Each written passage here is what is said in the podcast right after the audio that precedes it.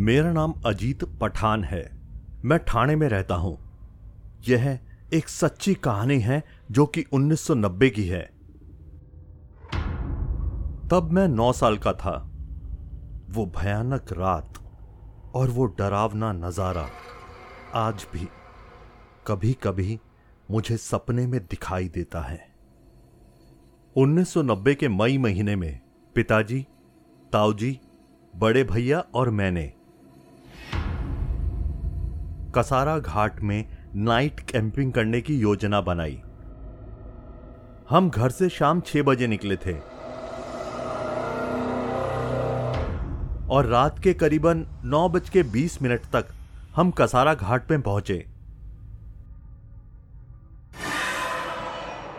हम पहली बार जंगल कैंप के लिए गए थे। जहाँ हम रुके, वह सब तरफ़ से घनी झाड़ियों और बीच में अच्छी खासी सूखी घास वाली जगह थी। और उस जगह बहुत से अजीब तरह के प्राचीन पत्थर थे, जिन पर एक विशेष भाषा में कुछ लिखा था। कोई अलग ही तरह की लिपि थी। हमने कार एक अच्छी जगह पार्क की। सबको तेज भूख लगी थी। तो हमने सबसे पहले चूल्हा जलाया। और पापा साथ में लाई हुई मुर्गी काटने उन्हीं अजीब पत्थरों के नज़दीक गए थे।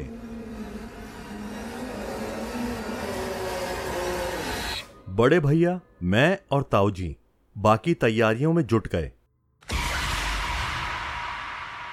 थोड़ी देर के बाद जब पापा मुर्गी काटकर वापस आए तो ताऊजी बोले, ये क्या झाड़ पत्ती काट के लाया है? मुर्गी कहाँ है? फिर पापा ने उनके हाथ की तरफ़ देखा तो वो झाड़ पत्ती थे। वो चौंक गए और झटके से उसे दूर फेंक दिया। पापा ताऊजी से बोले, अरे नहीं भैया, मैं तो मुर्गी ही काट के लाया था। फिर ताऊजी बोले, बिट्टू बेटा, मेरे पापा का घर का नाम बिट्टू है।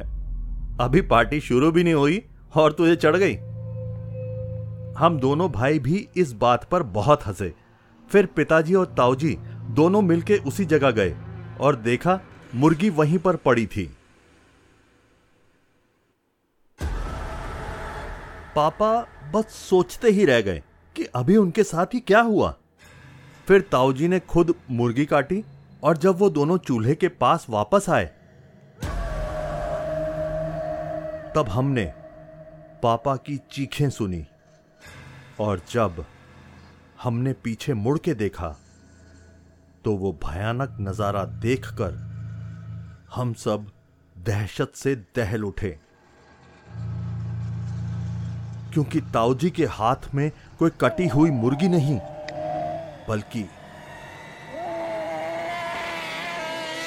किसी इंसान का कटा हुआ सिर था।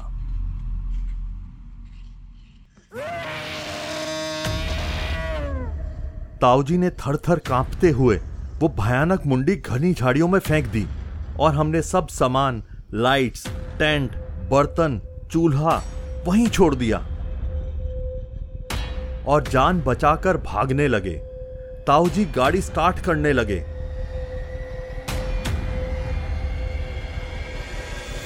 पर गाड़ी थी कि स्टार्ट होने का नाम नहीं ले रही थी। तभी हमने वहीं कैंपिंग के लिए एक झाड़ी पर मिनी लाइट बांधी थी।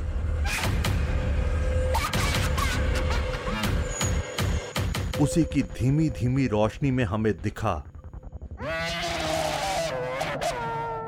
कि उन्हीं पत्थरों के बीच में से एक काली आकृति ऊपर उठी और धीरे धीरे हमारी तरफ़ बढ़ने लगी।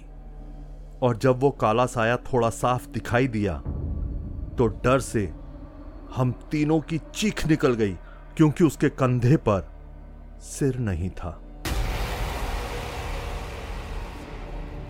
बस उसका धड़ लड़खड़ाते हुए हमारी तरफ़ आ रहा था। और शायद उसका ही सर अभी अभी हमने उन झाड़ियों में फेंका था।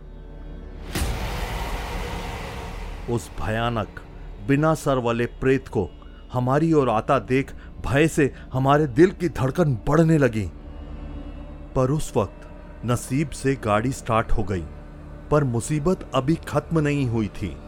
वो सिर कटा प्रेत हमारी गाड़ी के साथ साथ भाग रहा था।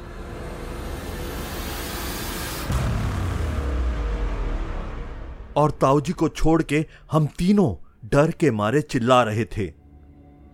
उस दिन हमेशा धीमी गति से गाड़ी चलाने वाले ताऊजी ने अपनी ज़िंदगी में सबसे तेज गाड़ी चलाई थी।